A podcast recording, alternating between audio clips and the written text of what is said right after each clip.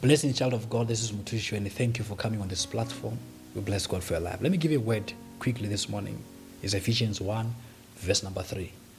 Blessed be the God and Father of our Lord Jesus Christ, who has blessed us with every spiritual blessing in the heavenly places in Christ.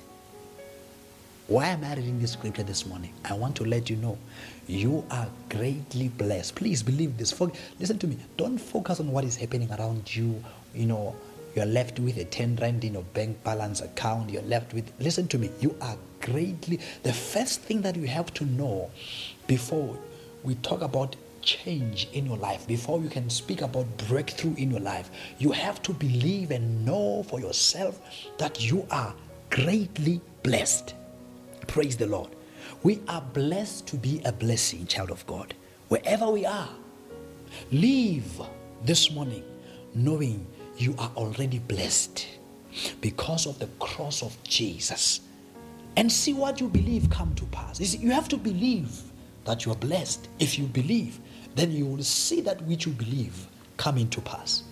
So repeat after me say, I am blessed with all spiritual blessings in the heavenly places in Christ Jesus.